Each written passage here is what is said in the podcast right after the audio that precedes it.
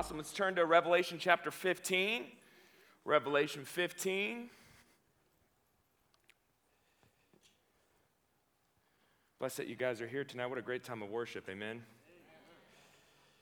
Revelation 15, we're now three and a half years into the Great Tribulation.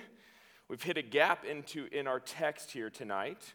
Um, it's really kind of a prologue or a prelude into the next portion of Revelation. It's a prologue of the seven final judgments, the completion of God's wrath upon the earth. And just when things are bad, they're about to get even worse. And we're just going to read the word of the Lord tonight, Revelation 15.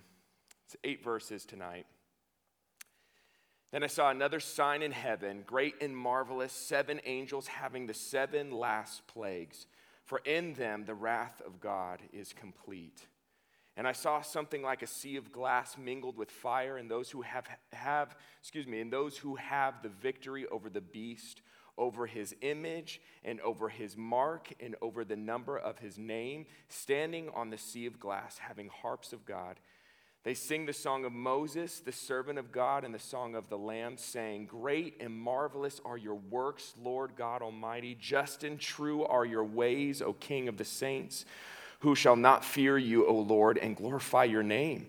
For you alone are holy, for all nations shall come and worship before you, for your judgments have been manifested. After these things I looked, and behold, the temple of the tabernacle of the testimony in heaven was open. And out of the temple came the seven angels, having the seven plagues, clothed in pure bright linen, and having their chests girded with golden bands. Then one of the four living creatures gave to the seven angels seven golden bowls full of the wrath of God who lives forever and ever. The temple was filled with smoke from the glory of God and from his power, and no one was able to enter the temple till the seven plagues of the seven angels were completed. Lord, we uh, thank you for your word tonight. We thank you just for that time of worship, Lord, as we just set our hearts on you tonight. God, with all of the chaos that is going on in the world, Lord, we just want to set our eyes on you. Lord, we want to surrender to you, God. We want to cling to you, Lord. We thank you for the encouragement of your word, God, even tonight as we go over a really a heavy topic, Lord, and as we begin just a really um, heavy part of Revelation. Lord, there is hope in the midst of all of this. And God, we just want to look to you. We need your presence here, God. Well, when you're here, Lord, there's freedom. When you're here, there is hope. When you're here, there is peace. So, God, we need your presence here with us. Speak to us, Lord. Encourage us tonight. We look to you in Jesus' name. Amen. Amen. Well, John looks and sees another vision, something he describes in the best possible way that he can. He sees seven angels and having with them the seven final judgments. Again, we're in the middle of the Great Tribulation, the seven year tribulation. We're three and a half years into it, and we're about to see these, these um, intense bowls of wrath that is the complete wrath of God to judge the earth. This is not something that the world has ever seen before and will never see again the, the complete wrath of God upon the earth. But something we also see that is really interesting as we prelude into the, the, the seven um, final judgments in the upcoming chapters that we'll go on uh, to, to study in the upcoming weeks. We see something really interesting tonight John also sees those who had victory over the beast standing on the sea of glass, singing the song of Moses and the song of the Lamb. Remember, we, saw, we, we, we heard about when, when John got this vision of heaven, he saw the sea of glass, but something is different in this vision. As he sees the sea of glass, he also sees fire upon it, like really the, the wrath of God, fire just being the, the image of the wrath of God that is going to come from this. Um, but he also sees standing on the sea of glass those who have victory over the beast Who in the world are these people? They sound pretty awesome. those who have victory over the beast are standing on the sea of glass. Really, these people um, are, we're going to see, are those who have, uh, have died in the middle of the tribulation. But I saw a really interesting article in the Smithsonian Magazine this week. Uh, Pastor Jim sent me this article. We were meeting all together in a meeting, and he told me he read this article, and I was like, I need that for Thursday night because this is just a really, really cool article. But the article in the Smithsonian Magazine this week, it was um, the title of it was Some Neurons in Your Brain Respond to Singing, but Not Other Music. Really interesting. They tested 15 individuals with 165 different noises, and the study showed that a specific set of neurons only, only responded to singing, but not other sounds like speaking or instrumental music. One professor said the singing voice is the only musical instrument that almost everyone is born with. So one might expect us to have a rather different relationship with human song relative to other kinds of music. In the study's conclusion, the scientists don't know why some neur- neural populations respond only to singing, but some think it may have to do with our survival. And one scientist stated at the end to be able to distinguish the musical properties of sounds is fundamental for survival. If you don't know me, I'm a worship leader here. And I believe this to be 100% true from experience, but I think it has way more to do than with just your physical survival. I believe God did give us our singing voice for survival, but even more for spiritual survival. Worship is given to spiritually survive, those who have victory over the beast. This refers to those who were martyred for their faith during the tribulation. This is not referring to those who made it out alive and survived it, but specifically those who were faithful unto death, those who died for their faith. And though the Antichrist killed them, notice they were still victorious. The view of victory is skewed from the world. Victory is often seen as being the most powerful person or nation in the world. We're seeing that really in our face today in current events. That victory is the being the most powerful person in the world or the most powerful nation in the world. But even the most powerful nation and the most powerful people still lose in the end when it comes to the victory of Jesus. I have, uh, I'm in, in, seminary right now, and I, I, had to write a paper on, um, on the book of Daniel. And I had to write a paper on just a narrative overview of Daniel. And one of the parts of my paper I, I found really, really interesting was in Daniel chapter 7, and we've studied this, this part together about the, Daniel's really intense vision of the four great beasts. You guys remember the, um, these uh, the four great beasts that represent four great kingdoms. They're terrible kingdoms they're destructive they're powerful they're just incredibly awesome but in the bad way in the worst way possible. But when he kept looking as he sees these beasts that the beasts that are like the lion um, the, uh, the leopard all of those kind of things all of these incredible beasts as he keeps looking he sees the ancient of days sitting on the throne he describes seeing in his vision, Daniel describes seeing the Ancient of Days sitting on the throne and establishing his everlasting kingdom through the Son of Man. Though they were powerful, God protected his people, the minority in the midst of the powerful kingdoms. And remember, when Daniel is written, this is written in the middle of Babylonian exile. So, this is written to the, the Jews that were living in the midst of exile in Babylonia. And as he's talking to, to these people, he sees this vision. As he's recording this vision, he's talking about this prophetic word of, of these four other kingdoms that are going to come after, after, um, uh, after Babylon. Talks about the lion, which was representing Babylon. Then he talked about these other beasts that represented the Medo Persians, Greeks, and the Romans. And he's talking about how their exile is not just going to last for a little bit for 70 years. He's like, your exile is going to last for 490 years under these incredibly intense, horrific, terrible kingdoms.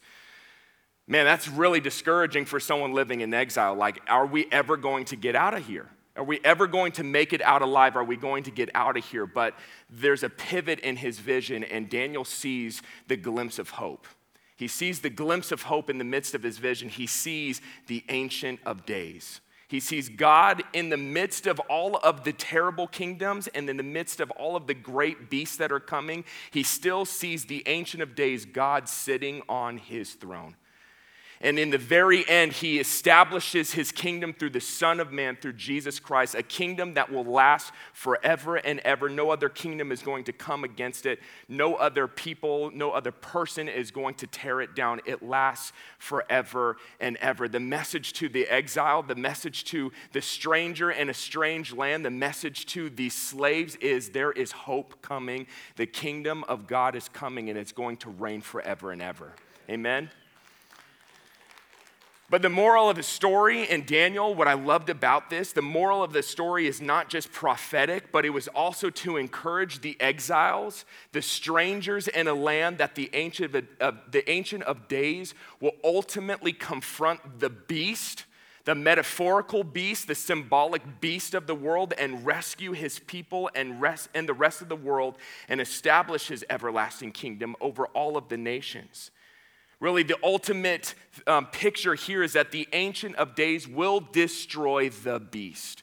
And that's what we've been seeing in the book of Revelation. As we've been seeing and hearing about all these things, the hope in Revelation is that Jesus will destroy the beast.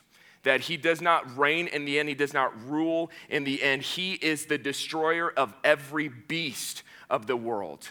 That is the hope that we even get to see as we're praying for what is going around or going on around the world, as we see what's happening in Ukraine and, and the, the war that is happening right now, this battle that is going back and forth. And as Christians, there is hope that we can bring to the rest of the world that the Ancient of Days is sitting on the throne. He hasn't left the throne, no king, no kingdom, nothing is going to, to tear down the Ancient of Days and the kingdom he is going to establish. There is hope not just for the Jews living in exile in Babylon, there is hope for the Christian who is living in a strange world. There's hope for every single one of us who is living in this strange world. This world is not our home. We're only passing through this world. This is not our home. Do you ever feel like, man, I just feel like we don't ever really belong? It always feels like there's just this, this rubbing against what is happening in, in our culture and what, what the world is saying is victory or what the world is saying is success. I just feel like it's different in my own life. And that's because you're a stranger in a strange world. This is not your home. We're waiting for the everlasting kingdom that God is going to set up through his son Jesus. And the book of Revelation is all about that, is all about what is going to happen in the end. So there is hope. There is hope for us that no beast is going to tear down the Ancient of Days. No beast is going to tear down the kingdom of God and his righteousness. No kingdom, no person is going to tear down the Son of Man who will establish that kingdom. That's the hope in the current events that we have right now. You do not have to fear. We don't have to fear about any missile that's going to come over here. we don't have to fear about anybody in, infiltrating our gates or about even the United States going away. We don't have to fear about anything that is going to happen to this kingdom. Why? Because we don't belong to this kingdom in the end. We belong to the kingdom of God. Amen? So we don't have to fear. We need to run to the Lord. We need to pray. Often in these times and often in these perilous kind of times, we say as a church we need to pray, and, and sometimes that can feel like a cop out. I don't know if you've ever been there before where you're like, man, it, is all I have to do is pray? Do all I, is really that it? I can only pray? But I can, I'm telling you right now, prayer is the most important thing that we can do in this time right now is to be connected to the Ancient of Days, to be reminded of His kingdom that is coming, and to pray for those who are hurting, Pray for those who are suffering. Pray for those who are losing their lives for no reason at all. To pray for these people that are suffering around the world, not just in Ukraine, that is so important for us to do that as well, but there's so much suffering and stuff that is happening all around the world. We need to help those in need and to pray for them and to remind them that hope is coming. Amen. And anybody here tonight? So, what is the those who are victorious over the beast? What is their song? Well, uh, verse 3 in chapter 15 says, They sing the song of Moses, the servant of God, and the song of the Lamb. Really interesting. They sing the song of Moses. And though Revelation was written in Greek, and uh, was written during the Roman times, but written in Greek language. The book follows the characteristics of the rest of the Hebrew prophets. Really, the book of Daniel and the book of Revelation are very closely related. I really encourage you guys to kind of study both of them alongside each other, but they utilize a lot of the Hebrew prophets as they're writing. There's characteristics and liter- there's a literary structure that they're following as they're writing. There's a, a purpose and an intention to what they're writing. And a lot of times in, in their prophecies and in their poems and in their writings, as they're showing different images or symbolism or metaphors, a lot of times they'll utilize a lot of creation and Exodus imagery. That was something that was embedded in their minds. Maybe for you, uh, for us, if we were writing the same things, maybe a movie would come to your mind, or a lot of times, even now, when we're talking about current events and talking about things that happen, that are happening, and that could happen. Um, what's the wars that we always go back to? World War I, World War II, the Cold War. We talk about all of these other wars as a reference, um, even though there's a lot of other wars that happen in, the, in in history and human history, but for some reason that is our reference point. Man, this seems like World War II, or this seems like World War I, and that's what the prophets are saying. They're, they're showing imagery and they're showing different things that they're utilizing a lot of creation from Genesis and a lot of Exodus imagery of the um, Israelites being delivered from Egypt. So, the Song of Moses, we get that in Exodus 15. I really encourage you guys to read it. It's 21 verses of this beautiful Song of Moses. The Song of Moses being uh, right after God delivers the Israelites from bondage to Egypt, and as he helps them to cross over the Red Sea. And Moses, you guys remember the story, and if you didn't, you probably saw the Prince of Egypt. So, you got, you got a piece of it going on here but you, when, they, when he put his rod into the water, the water splits. They start going through the Red Sea. And, uh, you know, um, I was really blessed to be able to go with um, Pastor Derek to, to go see the Red Sea. And we got to, um, I got to swim with dolphins in the Red Sea. I didn't even know dolphins were in the Red Sea. Let me just tell you one, contrary to common belief, the Red Sea is not red. So it's very blue. Um, but I, when, when I've seen it on, like in the Prince of Egypt or in different, different kind of like visual displays, um, nothing is quite like seeing it for real. And going to the Red Sea and actually imagining this sea that is parted the sea that is parted. And when we were there, it was like, man, I couldn't even imagine. I could not even imagine this. It was like the ocean, right? It was like the closest thing to me would be like if he parted the Pacific Ocean. It was that huge. And just to think that God, that God separated the waters to lead his people through, to deliver his people out of Egypt. And when Pharaoh and the rest of his soldiers were following after, after them, they closed, he closed the water on top of them and destroyed um, Pharaoh and his soldiers. And after they crossed over to the other side, Moses stopped the people of God, he stopped Israel, and he sang a song. And the song that he sang was this song of deliverance. It's a beautiful song. We don't have time to go through the whole thing. I really encourage you guys to, to read it. But it is this song of deliverance deliverance from Egypt deliverance from Pharaoh, who is a beast in human history, deliverance from Pharaoh, deliverance from Egypt. And then he also, in, in verses um, three and four, that song that is sung is, are quotes from various scriptures of deliverance. You could probably see it in your footnotes in, the, in your own Bible, is, is just going through where, where um, you know, John was pulling some of these things from, or where these people are singing some of these things from throughout the Bible. But he sang, they sang the song of Moses is the song of deliverance from Egypt. But they also sing something else. They sing the song of the, of the Lamb. The song of the Lamb. This is the song of deliverance for the Christian from Egypt, the world, from the world, and from the beast. These people are singing this beautiful song. One, it's the song of deliverance in, from Egypt, from Pharaoh, the beast, and now they're also singing the song of the Lamb, this beautiful connection of the Old and the New Testament. Deliverance from the Old Testament, deliverance from the New Testament, this beautiful song that God delivers. He delivers his people from the world and from the chaos of the world and from the beast who is trying to destroy them. God brings his deliverance and look at how the song describes God. Great and marvelous are your works, Lord God Almighty. Just and true are your ways, O King of the saints. Who shall not fear you, O Lord, and glorify your name? For you alone are holy. For all nations shall come and worship before you, for your judgments have been manifested. This beautiful song that is pointing to just the great and awesomeness of God. Great and marvelous are your works, Lord God Almighty. Now remember, this is the prelude to the wrath of God. And the people are seeing what is about to happen, and when they see what is about to happen, they say, Great and marvelous are your works. It's not just all of his works from the past and from the present, but they're glorifying him for what he is about to do. The judgment of God is great and marvelous.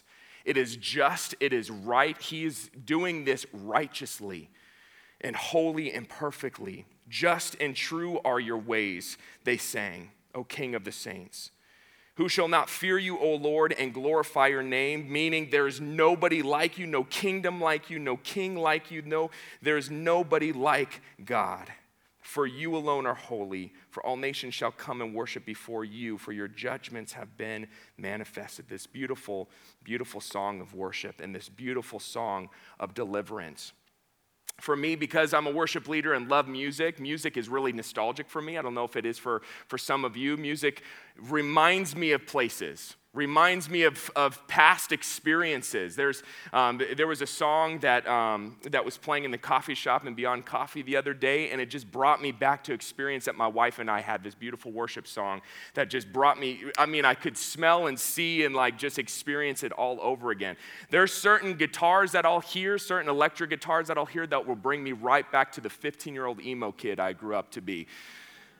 There's certain songs that you may hear. Maybe it's an 80s song, or I, uh, Ken Frizzell is in here. He shows me a bunch of 80s songs that brings him right back into to the, the man that God created him to be as, as an 80s music lover. But music is nostalgic. There's this sentiment that is tied to certain music in our lives. And it reminds us, a lot of times, music reminds us of our spiritual journey. And for the Hebrew pro- poet here, God's deliverance reminded him of the Exodus and reminded him of the songs of deliverance. My question for you tonight, in everything that's going on and in the, in, even apart from the chaos of the world, but things that are just going on into your personal life, what is your song of deliverance? What is your song of deliverance? You know, when we were singing this, this, uh, this evening, the first song, Raise a Hallelujah, I'm going to sing in the middle of the storm. Raise a hallelujah, hallelujah might not be your song of deliverance, but when that storm hits, when the tribulation hits, when the persecution hits, when something goes wrong in our lives, what is the song of deliverance that comes to your heart, that comes to your mind? Is the song of deliverance something that reminds you of the world? Is the song of deliverance something that reminds you of your past life? Man, like, like the Egyptians that were coming out of Egypt and they were, they were being reminded, oh, oh, I wish we were back in slavery in Egypt. Things were so much better back in slavery in Egypt under Pharaoh, under all of that chaos. Things were so, is that the song of deliverance that comes to your mind when chaos hits, when tribulation hits, when the storm hits? What is the song of deliverance that comes to your mind?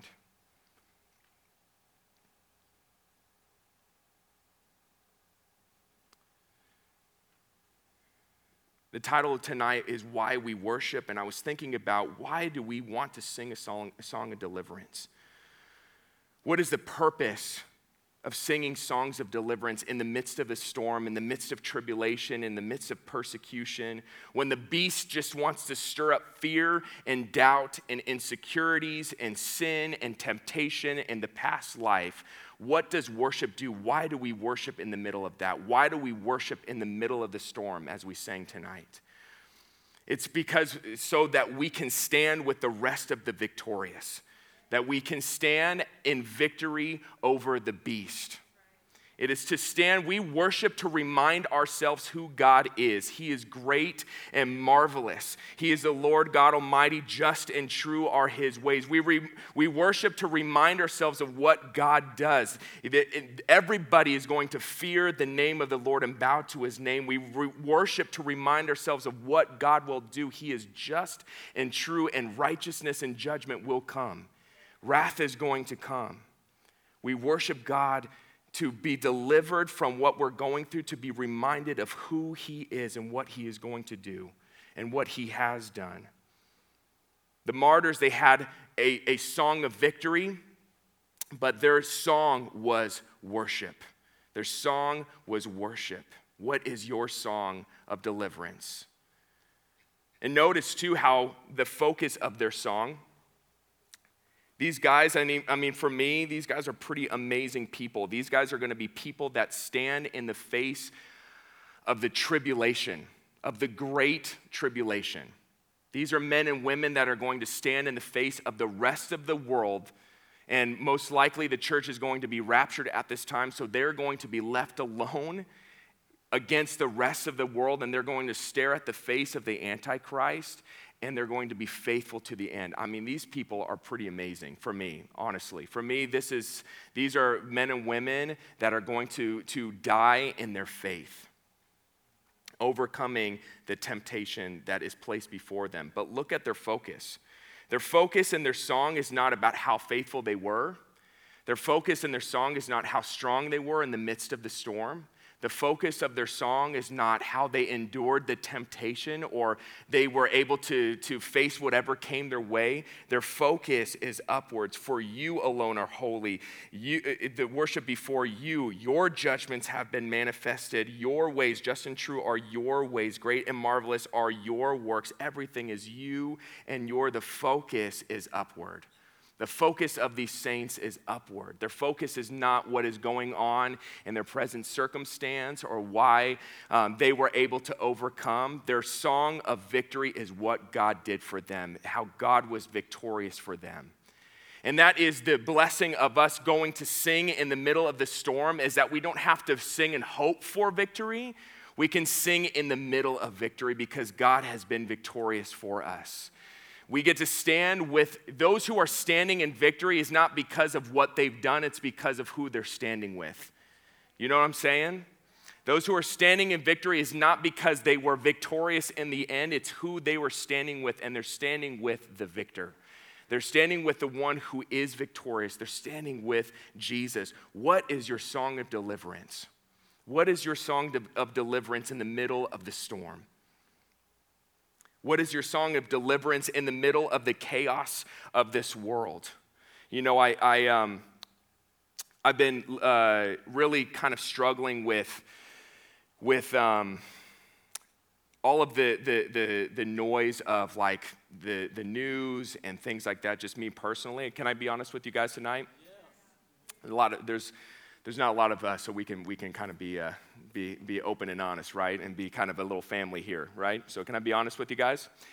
It, there's, there's even as a pastor in the middle of all these different things that, that are going on, the struggle for me in the midst of, of the noise of the news is just the back and forth of different agendas, the back and forth of different positions, and all these different things. And, and, uh, um, and I, I don't know about you, but for me, the, the moment I get on some kind of news thing, it is just immediately like depressing and immediately like, not because of the chaos that's happening, but the, the agenda or the positions or the, the focus behind it. The focus behind it is just on all of this. The, uh, just, it's just nonsense for me, honestly. And uh, a friend of mine, so I just started to turn it off. I just I took a season to just fast from the news and just turn off the noise. I'll tell you what, it was one of the, the biggest blessings of my life to be able to just turn something off, turn all of the noise off, and just to, to focus on Christ again and to focus on the hope of Jesus again. Um, but a friend of mine, um, uh, and this is not a plug for anything, but a friend of mine gave me a, a, um, a podcast that he listens to, and it's, it's, uh, it's a really simple podcast. I've been listening to it for a couple of, couple of weeks, but the thing I love about it, it's called The Pour Over, and uh, I love coffee, so anything about coffee is really nice for me. But um, it's just a, a, play on words. The Pour Over is this, uh, this short, it comes out every couple of days, and it's this short um, recap of what's going on in the news. But what I love about it is the, the narrator who is giving the news, no position, no agenda. His agenda is to remind people the biblical hope in the midst of all of the news. And man, I felt so. Um, when I started to listen to some of it, I felt just this relief that it's like, man, as Christians, this is how we are supposed to respond to what is going on. This is how we're supposed to respond to what is going on. We know the end. We know what's happening in the end. We don't. May, we may not know when it's going to happen, and and uh, and you know all of the different things that are going to tip all of the, the the the stones off. But we know what is going to happen. We know that Christ is going to be victorious. We have hope that we that uh, that God is going to deliver us, and that God can deliver anything. But we can get so caught up in the position and so caught up in uh, the the news angle anchor or the, whatever it is, or all of the different nonsense things that we forget the reason why we're here. We forget the reason why we're here. And, and I'm, I just wanted to close with this. You know, as, as John sees the vision of the temple God's glory fills the temple. His glory fills the temple. It's, you see that here in verse 5. After these things, I looked, and behold, the temple of the tabernacle and the testimony in heaven was open. And down to verse 8, the temple was filled with smoke from the glory of God and from his power, and no one was able to enter the temple till the seven plagues of the seven angels were completed. And um, I just wanted to close with something uh, tonight, just in, in lieu of all of that, or in, in just connected to all of that. Um, nobody was able to enter the temple as God's glory filled the temple. As the smoke filled the temple, this again goes back to it goes back to uh, um, the first five books of the Bible. It goes back to Leviticus. There's another experience of uh, like this that happens when they build um, the temple. There's a moment when everybody builds a temple and nobody can enter the temple, and they bring uh, God establishes the Day of Atonement and He cleanses the temple, and that's when Moses can actually enter into the temple. And so so I was, as I'm studying through this, I mean, the question that, you, that should come to mind is why can't they enter the temple? What is the reason they can't enter the temple? And honestly, there's not really a clear reason, but here's a few to, to chew on tonight. One, maybe it is like in Leviticus that he's cleansing the world, and so it's like the Day of Atonement of cleansing the person before they can enter into the temple, maybe. Maybe the reason is why there, there's no chance of intercession, as the temple was for the priest to come in and intercede on behalf of the rest of his people. Um, but this is the completion of God's wrath, so there's no more chance of that kind of intercession. And so they've closed the doors of the temple symbolically. But I, I was reading a, a, commentary this week of, of, Chuck, uh, of Chuck Smith, and Pastor Chuck had something I really liked about what he had to say about this. And it just brought like the perspective back of how, as Christians, we're supposed to be in the world. And I'm sorry, I was like not wanting to, to get choked up, and I'm not going to get choked up. Get back in there, tear. I'm not going to do it. But I like what Chuck Smith had to say about this. Pastor Chuck said, he kind of likened this as he thought about when Jesus was on the Mount of Olives and he looked out uh, on, onto Jerusalem, he began to weep over, over Israel and over their unbelief and their rebellion.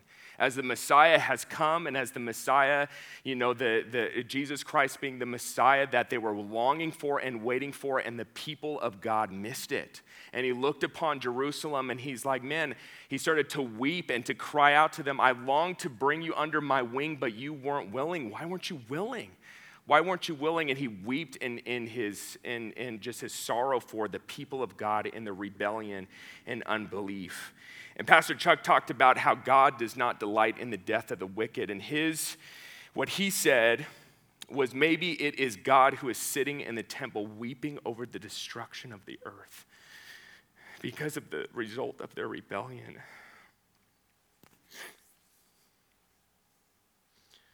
And man, that struck a chord with me. I don't, I, we, we can't for sure say what, what, what that is, but that's a, a good,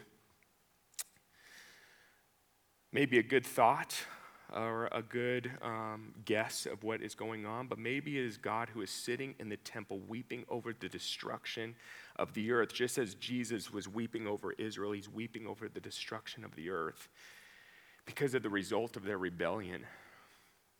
And I just think in, in like the, the, the chaotic times that we're in, we can jump to the wrong conclusion and we can jump to the conclusion of, of fighting over positions and fighting over what the news says and what we believe about the news and how we should respond as a nation or as NATO or as the UN or whatever it is. Like, this is how we are supposed to respond. But again, we are the people of God in God's everlasting kingdom Not in this kingdom, not in the UN, not in NATO, not in United States. We are, we are people of God in his everlasting kingdom. And as we pro- approach the wrath of God, it's easy to approach it and go, yes. Like, destroy them, God. It's easy to look at and go, yes, get them.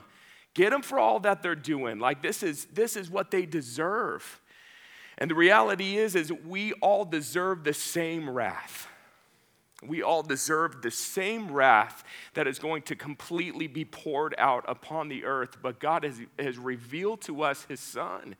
He's revealed to us the Son of Man that, came, that is going to establish his kingdom. He's uh, revealed to us the Son of God who takes away the sins of the world. And through faith in him and through our belief in him, we are saved from his wrath. And God doesn't delight in the destruction of the wicked, He's not delighting over this. And I think that we need to look at the world with God's eyes.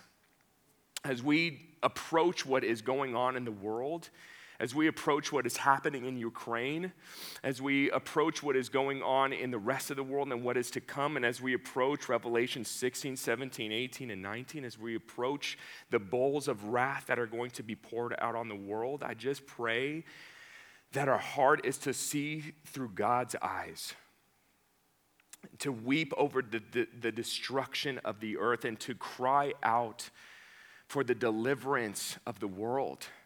To cry out a song of deliverance for the world and for what is going on in our world. To cry out for and to intercede on the rest of the world to intercede for them, to weep over the destruction of when men are left to decide uh, good from evil for themselves. This is what happens, and this is what has happened. Like the Old Testament is story after story after story.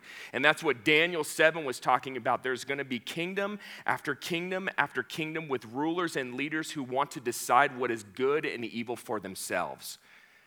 And what happens when men and women try to decide what is good and evil for themselves? It is exactly what happened to Adam and Eve. Destruction comes into the world, and we become like beasts. When we decide what is good and evil, we become like the beasts of the world.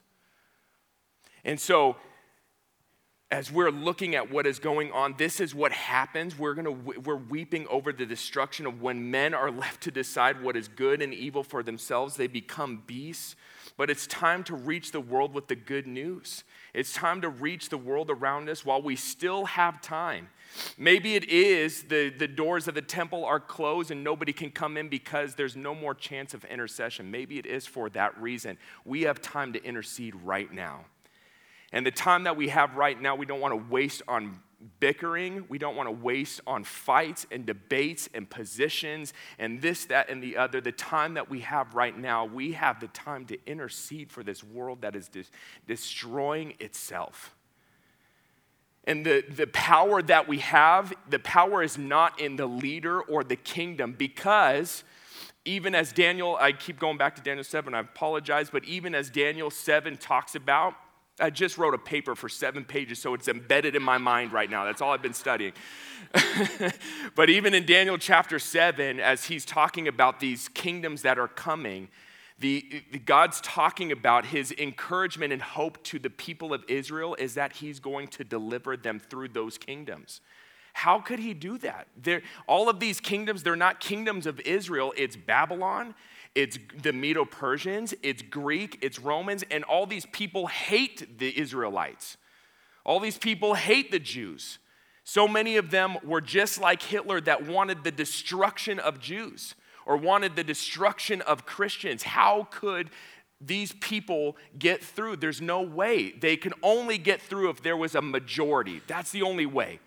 Or they could only get through if they had the right leader or they had the right system or the right kingdom. That's the only way they could make it through. And yet, the people of God made it through year after year, kingdom after kingdom, thousands of years of not having their own land, and still were established as a nation once again.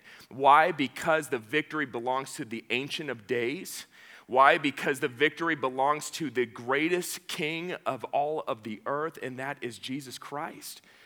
And so the power is not for us. The power is not in trying to get the right leader and systems and all those things. The power is to cling to our leader, Jesus Christ, and to tell the world about that good news and the hope that comes from that.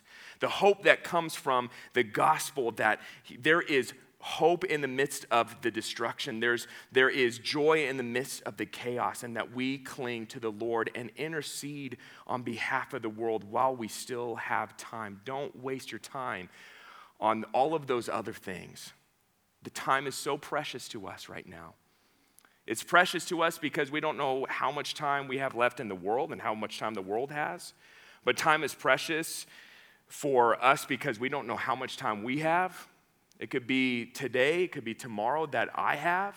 You know, uh, I just turned 34 this week, and my, my mom, when she, uh, she passed away of cancer, and she passed away at 34 years old. So this year for me is really like sobering year for me because it's like, man, my life could be taken like that. And I could lose the time that I have like that. What am I spending my time on? What is the song of deliverance that I'm singing in the middle of the storm?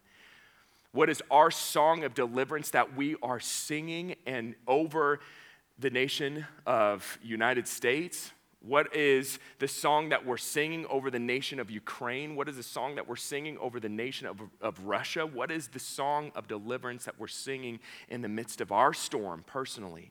Maybe you're going through a marriage crisis. Maybe you're going through a parenting crisis, a relationship crisis. You're in the middle of just serious, serious depression in your own life, what is the song of deliverance? What is your song of deliverance? God has hope for you. He has hope for you. The hope is He destroys the beasts of the world. No matter what the beast of your world may be, no matter what is fighting for the throne of your kingdom, God is the destroyer of those beasts. He is the ruler and reigner of, of, of our lives. He rules and reigns over our lives. And so cling to Him tonight. Amen. Lord, thank you so much for your word. Lord, thank you for this message of hope to us, God. Lord, it's easy for us to get to get caught up in the things that don't matter. So easy for us, Lord, to to forget your message, to forget your gospel. It's easy for us, Lord, for those things to just muddy all of the, the truths, all of the facts. We're so easily distracted, Lord. And I just want to pray over this group in this room. Lord, it, even seems like in this room, it could seem like, what in the world could I do to make a difference? There's nothing I could do to make a difference. I'm just one person or we're just a couple hundred people. What in the world could we do in times like these? But God, you have used even less in this room to impact the world for your kingdom. God, all you're searching for is willing hearts and I pray, Lord, as a church, that we would just open our arms to you, open our hands to you, that we would surrender to your will, and that we would be willing to, to do whatever you're calling us to do. God, you're the one who has the power. Doesn't matter what power we bring to the table or what influence we bring. God, you have the ultimate influence, the ultimate power, and the greatest message. And so, God, we want to be used by you as a church, as a community, as a family. Lord, we just desire to be used by you.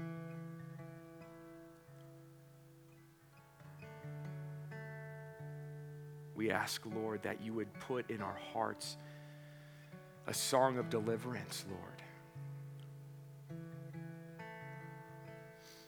Lord, I know you've spoken this over my life of, of being a, a worship leader, but I'm, I'm in the presence of a bunch of worship leaders in this room that all have the ability to write their own song of deliverance. And I pray, God, that you would write that on their hearts. Lord, maybe the song of deliverance is something that they've heard before or something that they've read before. Or maybe the song of deliverance, God, is what they're reading on their own in their own devotions, what they're experiencing with you personally that nobody else has experienced. And I pray, Lord, that you would write on each person's heart in this room your song of deliverance in the middle of the storm. For those watching online, listening, that they would write their own songs of deliverance in the middle of the storm. Remind us of your hope, Lord. Lord, when we get distracted, we pray that you'd wake us up to not waste the time that you've given us on things that don't matter, but to take captive the, the time that we have and to intercede for the world, to intercede for the lost, that our hearts would break as your heart breaks. Give us your eyes of compassion for the people around us.